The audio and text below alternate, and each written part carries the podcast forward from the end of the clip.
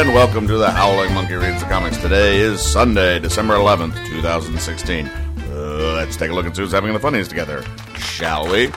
Well, it is two weeks before Christmas. I hope everybody is ready for the holiday, or at least getting there. Uh, I know I I am not, uh, so I got a lot to lot to do. But I, I keep getting caught up on on sitting around thinking about going to get some presents and demanding that people bring me figgy pudding and bring it right now. So if you have figgy pudding, please send it to me. And if you know what figgy pudding is, please let me know. Our first comic of the day is Zits by Jerry Scott and Jim Borgman. In this episode, uh, the kid, the teenager, is um, is asleep, and his phone starts to buzz and then it starts beeping and jumping around, and then it's uh, jumping up and down, literally clanging an old school bell, like a shame bell from Game of Thrones. It's going clang, clang, clang, clang, clang, clang. It's not going shame, shame, but it's jumping up and down with a bell. Finally, uh, or not finally, but then then the phone grabs him and is slapping him, yelling "Wake up!" And then finally, the phone leaps onto its back and appears to uh, be out. And then in the final panel, uh, the kid's uh, in the car picking up his his friend for school, and his friend goes, "Hey, you're late," and he goes, "Sorry, my phone died." And the joke here is that this teenager is such a lazy bones. He slept through his alarm so much so that the phone the phone died, um, which is weird because in in my experience, I, I like to plug in my phone to charge it overnight because otherwise it's it's going to be dead in the morning. Typically, that's when, when I would do it. But in, this kid's case, he did not plug in his phone, and it buzzed so much because he's lazy that the phone died from trying to wake him up through the alarm, and that's the joke there. Our next comic of the day is Alex Graham's Fred Basset. This is a comic strip involving a basset hound. In this uh, episode, uh, Fred's Fred the Basset Hound's owner and Fred are sneaking in. He's uh, the owner is holding a package behind his back. It's a present. He sneaks in and he hides it somewhere. And then when he comes into the kitchen, his wife says, "Oh, you're back. Did you have a nice walk?" And, and uh, the husband goes, "Oh yes, yes, it was fine." And then Fred in a thought balloon goes, "Okay, not a word." Um, the the joke here is that um, that it's a dog and that it's a dog having thoughts in English, uh, and that it knows that Christmas presents should be hidden and kept secret. That's a joke. Fred Basset thinking like a person, but he's really just a dog. Our next comic du jour is Dik Browne's Hagar the Horrible. In this particular episode, Hagar is talking to Lucky Eddie, who normally is wearing a funnel for a hat, but today he is wearing a chef's hat. Uh, and Hagar, and he's cooking something, and he goes, uh, Hagar says, "Hey, you look, you look happy." He goes, "Oh yeah, nothing gives me more pleasure than than cooking." Uh, and he he's stirring up stuff and plopping it down in a uh, in plates. He goes, you know, uh, while others play, I labor over the stove and so on. And he goes, I suffer for my art. And then we see all the the Vikings who have eaten, who appear to be sick. They're making noises such as groan, oh, and cack. Groan, oh, and cack, which which was a law firm I clerked with at one time. And anyway, he, again, he says, I suffer for my art. And Hagar says, so do we.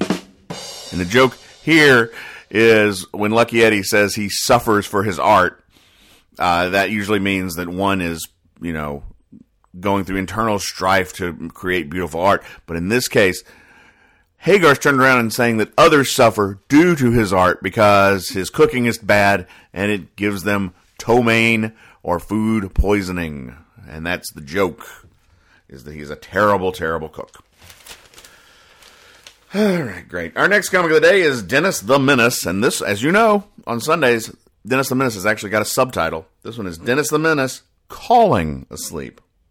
In this episode, uh, Mr. Wilson's on his porch sleeping, and uh, Dennis asks his dad, "Hey, Dad, when can I get a phone?" And Dad goes, "You you can't." And uh, then he goes, Dennis says, "Well, hey, why don't we call Mr. Wilson?" And um, you know, it looks like he's falling asleep. Uh, and Mr. Mr. Dennis's dad, Mr. Mitchell, I guess, yeah, Mr. Mitchell says, you know, you might be right. It's pretty quiet, and there's no one for Mr. Wilson to yell at. And then Dennis goes, well, I can fix that. And then he screams, hey, Mr. Wilson. And Mr. Wilson wakes up startled and befuddled. And the joke, and that's it. That the end. And the joke here is that um, Mr. Wilson was having a peaceful day on his porch, but Dennis decided to ruin it by screaming at him. And Dennis's parents do nothing to stop him. And that's the ongoing joke of Dennis the is that he lives next door to to some elderly people. He constantly harasses them, and his parents show no control over him and no consideration for their neighbors because they are terrible, self absorbed people. Our next comic of the day is The Born Loser. In this particular episode, um, The Born Loser, Brutus is talking to his wife and goes, Boy, I'm, I'm glad we took the time to sign those holiday cards yesterday. Uh, you know, for the first time ever, everybody's going to get them on time, so on and so on. And she goes, Yes, yes, I stamped and addressed the envelopes already. And he goes, That's great. I saw them, and I took the whole stack to the post office and mailed them just in time. We're doing great. And she goes, Oh, wait, so you stuffed the cards in the envelope and all by yourself? Thank you so much. And he goes, Wait, cards? Oops.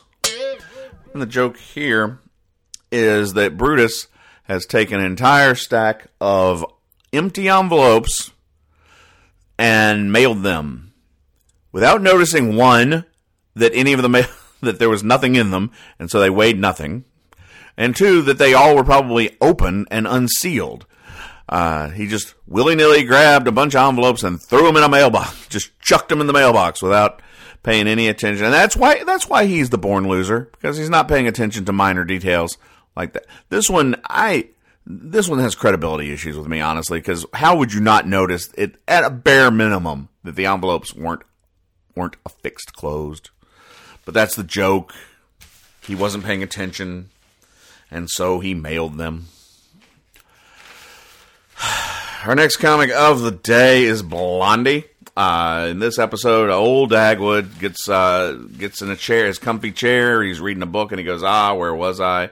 and he starts reading, and then Blondie comes in and goes, "Hey, honey, give me that book. Uh, I need. I, I've been looking for it." And she goes, "Oh, good, I found it." And she pulls money out of the book, and she goes, "Yeah, I put that there a few months ago, so I'd, we'd be ready for the holidays. Uh, enjoy the book, dear." And then Dagwood turns to the camera, breaking the fourth wall, and goes, "I didn't realize that close to the good part." And the joke, the joke here is that had he kept reading a little bit more, he would have found money, and that was that would have been a good thing to just arbitrarily find money in a book. But instead, Blondie took it because she put it there earlier. That's it. That's joke is that if he'd if he'd read a little further before Blondie found it, he would have he would have found money, and then he would have taken it and not given it to her, and there would have been a row, and things would have gotten ugly, uh, and they would have fought. He probably would have gone and blown the money on a new bowling ball or some such. But there, there you go. Our next comic of the day is The Family Circus by Bill Keane. Um, in this episode, Dad is sitting sitting bizarrely close to his television with his feet propped up on an ottoman, and he's got a he's watching he's watching football. He's watching some football while enjoying a steaming cup of coffee because who doesn't enjoy drinking coffee and watching the football games? That's that's an American tradition, guys. Just hanging out and I'm gonna grab me a hot cup of Joe and and watch the Browns.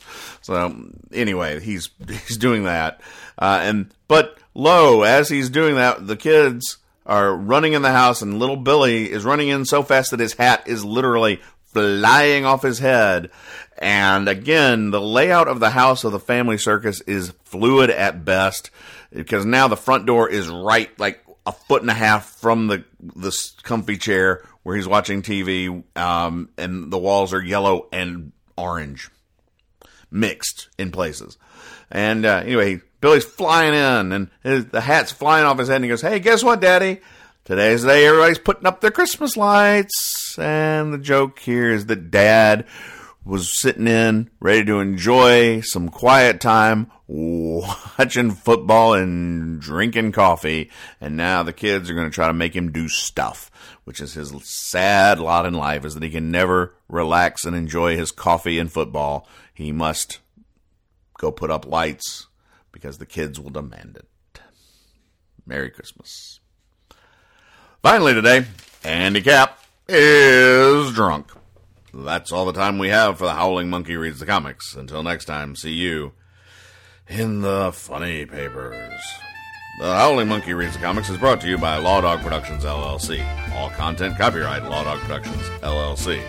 For further information, check us out at www.thehowlingmonkey.com. Or if you have comments or questions, write to joe at thehowlingmonkey.com. Finally, if you'd like to support this podcast, please do so on Patreon. That's P A T R E O N. We're at patreon.com backslash the howling monkey.